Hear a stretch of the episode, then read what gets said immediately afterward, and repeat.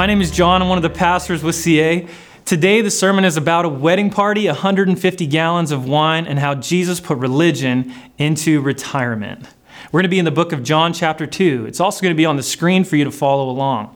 So, this is the NIV translation of the Word of God for you and for me today. On the third day, a wedding took place in Cana in Galilee. Jesus' mother was there, and Jesus and his disciples had also been invited to the wedding. When the wine was gone, Jesus' mother said to him, They have no more wine. Woman, why do you involve me? Jesus replied, My hour has not yet come. His mother said to the servants, Do whatever he tells you. Nearby stood six stone water jars, the kind used by the Jews for ceremonial washing, each holding from 20 to 30 gallons.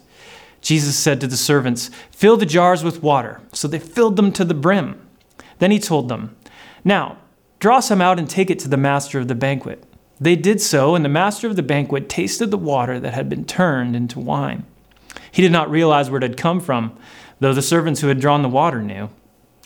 Then he called the bridegroom aside and said, Everyone brings out the choice wine first, and then the cheaper wine after the guests have had too much to drink. But you've saved the best till now. What Jesus did here in Cana of Galilee was the first of his signs, through which he revealed his glory, and his disciples believed in him. After this, he went down to Capernaum with his mother and his brothers and his disciples, and they stayed there a few days.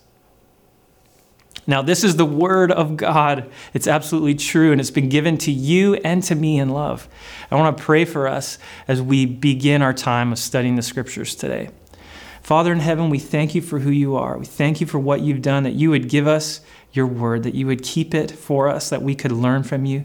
Lord, give us eyes to see what you're saying to us. Lord, unstop our ears that we could hear your voice. Give us a heart that understands. Holy Spirit, would you give us the courage to follow what it is that you're calling us to today? In Jesus' name I pray. Amen. I'm glad you're listening today. We're in the middle of a sermon series about the amazing stories of Jesus. And what we're doing here is trying to set up a series of pictures, a biography kind of, of the single most important person to live on the face of the earth. Whether you're a devoted follower of Jesus, or maybe you feel far from God, or you're skeptical and you're listening to a sermon, maybe you, it doesn't matter. Maybe you got dragged to church by your mama. It's impossible to deny the historical influence and culture shaping cloud of the historical Jesus of Nazareth. Whether you believe in God or not, it's just plain sensible to try and understand who Jesus was. So, however you look at it, this series is going to go a long way in helping you understand what Jesus' followers make of him. The question that you need to discern for yourself is who is Jesus to you? In John 2, one of Jesus' closest friends records an amazing story that he witnessed while walking with Jesus. Now, this is important. This isn't just a miracle. It's a miracle, but it's also a sign. John uses the word sign or semeion on purpose. It's different than the word miracle. He wants his readers to understand. It's as if he's saying, out of all of the many amazing, miraculous stories I could tell you about Jesus, this story is a sign, one that points beyond itself into a greater truth about who Jesus is and about what Christianity is all about. So, this is important. So, what really happened? Okay, Jesus and his disciples are invited to a wedding.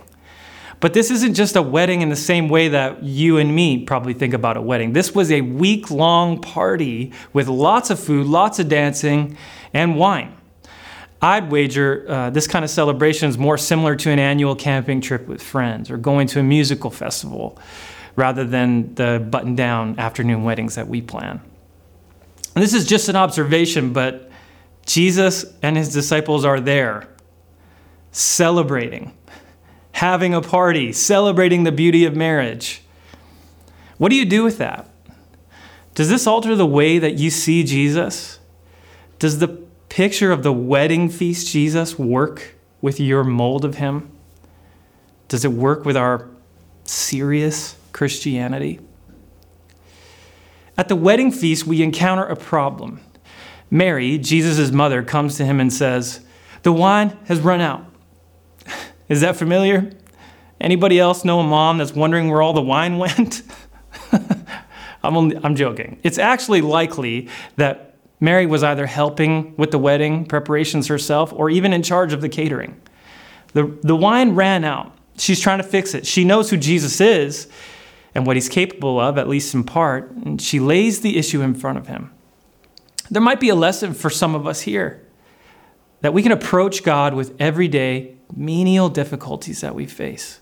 She knows what Jesus is capable of and simply lays the issue in front of him. And how does Jesus respond? Woman, why do you involve me? My hour has not yet come. Now you got you got to think, did he just talk to his mother like that? Did he just address her like I think he did? Woman? Well, yes and no. Yes, woman is the right translation of the word gene, but it's probably better understood as dear woman. There's just no way Jesus is being misogynistic or something like that. Let me show you, okay? So, the only other time Jesus addresses his mother this way, using the word woman or dear woman, genai, is at the cross upon his death. It says there, when Jesus saw his mother and the disciple whom he loved standing near by the cross, he said to his mother, Woman, behold your son. And then he said to the disciple, Behold your mother. And from that hour, the disciple took her to his home. Jesus is responding to his mother's comment in love, and he says, What does this have to do with me? Listen close. Listen close to what he says just after in verse 4. My hour has not yet come. Make a note of that because we're going to return to it. The exchange between Jesus and Mary is a little mysterious, but then Mary goes on and directs the servants to do whatever Jesus says. And in verse 6, our passage says that there were six water pots nearby. These would be used for Jewish purification rituals throughout the wedding feast. But Jesus does something different. He decides to take the water pots meant for ritual washing and he repurposes them as vessels of choice wine. He directs the servants to fill them with water and they complete filling them. John mentions right up to the brim. And then he tells them to take some of the take some to the master of the feast. The water had become wine but not just any wine. It's the finest wine of the night. The master of the, feast, call, master of the feast calls out to the bridegroom, and it almost feels like a play in my head. Everyone brings out the choice wine first, but, and then the cheaper wine after the guests have had too much to drink. But you have saved the best until now. Don't be tempted to read past this like it's some sort of religious myth. Look at the details. Jesus blesses this wedding and saves the bridegroom from a serious faux pas. Look, there's no liquor store wine delivery. There's no John B. up the road from the reception. There's no Ruse Pub on the corner. No cat and fiddle. All of the guests, all of the family, all of the friends, the in laws, the outlaws have gathered, and the family didn't have enough. The wine had run out. It wasn't that long ago I was officiating a wedding and a similar thing happened. Actually, I think it was a couple kegs from Four Winds too. And I was really looking forward to a beer, and by the time I showed up, there wasn't a drop left. And I remember being with the crowd of people who didn't get any. In the context of first century Cana, this is a total buzzkill reading up on this a little, I found out that it wasn't actually out of the norm for the bridegroom to get taken to court over this because it was part of his responsibility. But Jesus saves the, the bridegroom the embarrassment. And on top of that, gifts him with choice wine. The other day, a couple of the staff and I were sitting together planning our services for this weekend, and we got to talking, adding up how much wine Jesus actually blessed this wedding with. Okay, so there's six water pots averaging 25 gallons each, 150 gallons. That's 63 cases of wine. That's, that's 756 bottles of wine. At 20 bucks a pop, that's over $15,000 in wine. If it's choice wine, if it's Quail's Gate or something like that, you could double that or even triple it. Jesus really blessed this wedding. And it's just an observation here, but is this how you see Jesus? As the wine giver? the God man who cares for the simple, everyday issues of young newlyweds? Do you think of God this way, that He would care for you and your small issues? Jesus blessed this wedding in a big way, but why? Why this wedding? I mean, come on, if you're gonna if you're gonna start a Messiah movement, why not start with something that matters more than some small-time wedding in Galilee of all places? And and why does John include this as the first sign? In his purpose statement of the book, much later on, John writes this. Now, Jesus did many other signs in the presence of the disciples, which are not written in this book, but these are written so that you may believe. But these are written so that you may believe Jesus is the Christ, the Son of God, and that by believing you may have life in his name. So, what is it about the story that shows us a sign that Jesus is the Christ, the Son of God? Is there anything that stands out of the ordinary in this passage that we read? Look with me again at Jesus' kind of strange conversation with his mom in verse 3. When the wine was gone, Jesus' mother said to him, They have no more wine. Woman, why do you involve me? My hour has not yet come. His mother said to the servants, Do whatever he tells you. Now, does it seem strange to you that Jesus contrasts, they have no more wine, with my hour has not yet come? When the wine gave out at the wedding feast, Jesus thought of his hour that awaited him, stating, My hour has not yet come. What does he mean by his hour? In the book of John, we see the word hour, or ora, used six other times in chapter 7, verse 30, chapter 8, verse 20, 12, verse 23, and verse 27, chapter 13, verse 1, chapter 17, verse 1. And in all these settings, Jesus is referring to his crucifixion, the hour when he would give his life for the world. Later in John 3:16 we see for God so loved the world that he gave his only son that whoever believes in him should not perish but have eternal life. For God did not send his Son into the world to condemn the world, but in order that the world might be saved through him. Now, watch this. John's going to use water pots as a symbol of the law, as a symbol of religion. Can you see this? John is showing us that when the wine was gone and the wedding feast was dying out, Jesus thought of his hour and what awaited him at the cross. And then he turned to the religious water pots meant for ceremonial cleansing, and he repurposed them as vessels of choice wine. 150 gallons of choice wine as a gift to the couple who couldn't afford enough wine for their family. Can you see how this is a signpost that points to Jesus' greater work? If you were just to go one page back in your Bible, you would read in, in John 1 16. For from Jesus, Fullness we have all received, grace upon grace. For the law was given through Moses, grace and truth through Jesus Christ. Jesus took the dusty water pots of religion, having to continually clean ourselves, having to continually make sure we have everything in place before we come to God. Jesus took these sacred pots, the tools of purification, what they would use spiritually to cleanse themselves. He took those water pots and turned them and repurposed them as vessels of new wine filled to the brim. And this spells the end of religious work and the joy, the beginning of joy of all of our longing. This is the first of Jesus' signs so that you would believe that Jesus is the Messiah, that he is the Christ, that he is the Son of God. It's true, Jesus did something extravagantly kind toward these newlyweds, but his actions stretched far beyond his kindness towards them. The reason Jesus repurposed the religious water pots is the same reason why, in the next scene of this scripture, he goes to the temple and says the temple is now obsolete. Jesus is putting religion into retirement. Remember what John said For where the law was given through Moses, grace and truth come through Jesus Christ.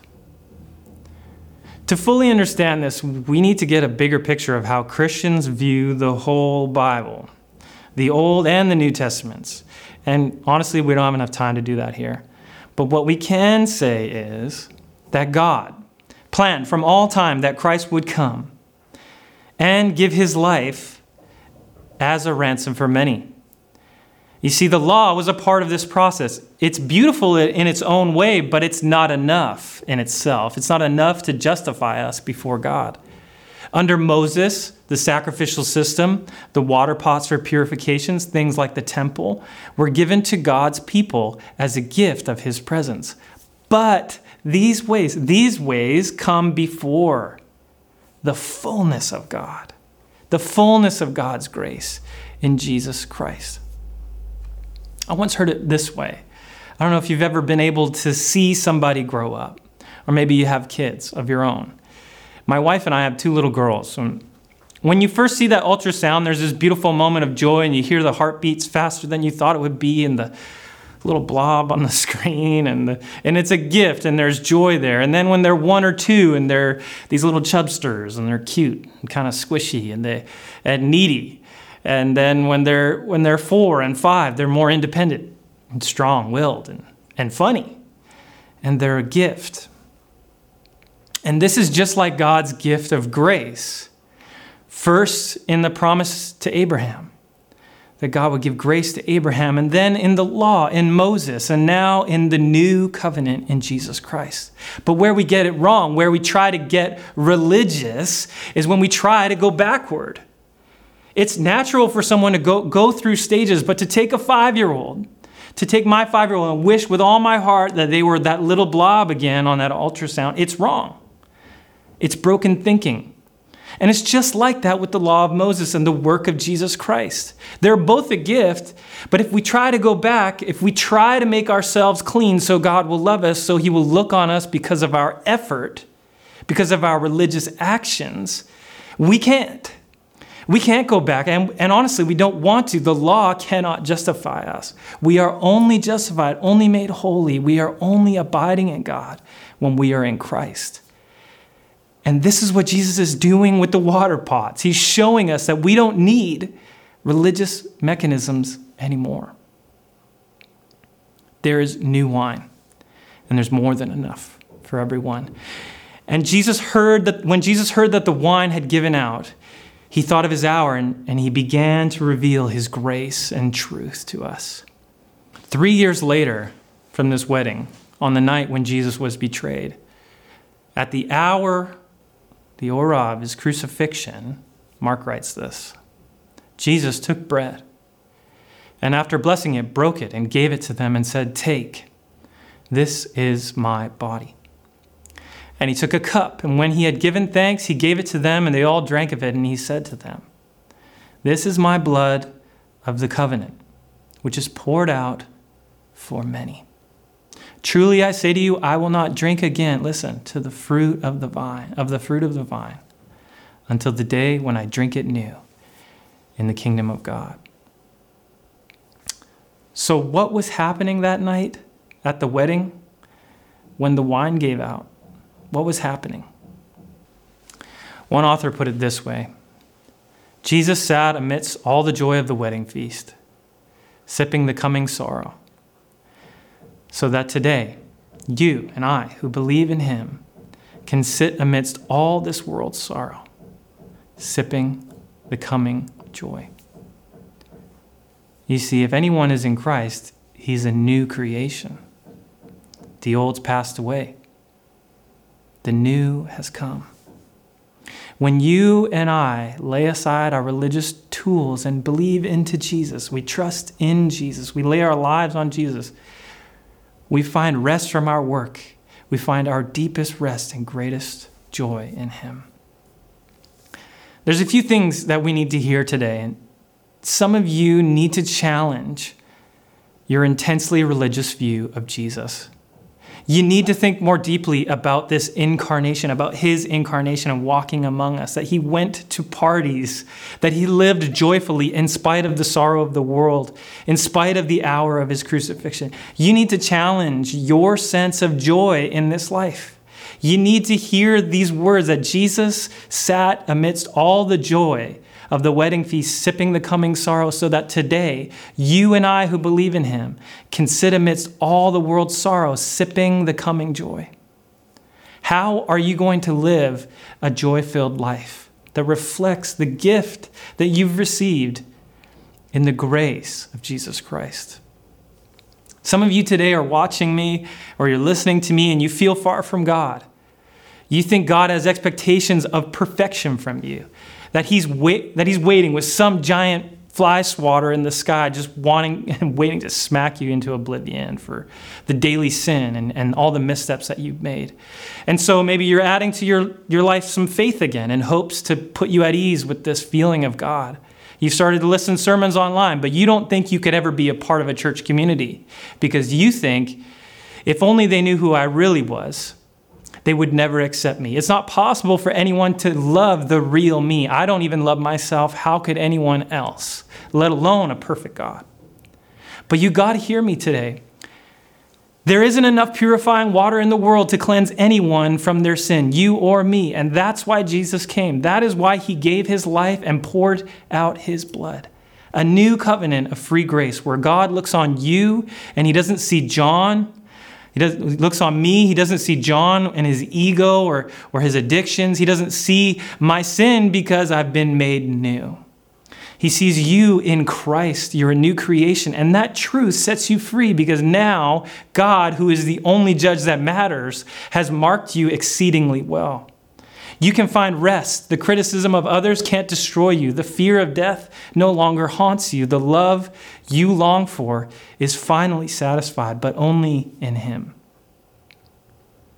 Some of you today need, need to believe that just like Mary, and the newlyweds, God cares about your small battle that you're facing.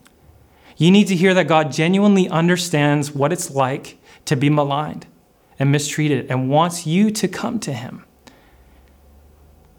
Put your challenge, however great, however small, put it at the feet of Jesus, let, lay it down, and just let Him be who He will be.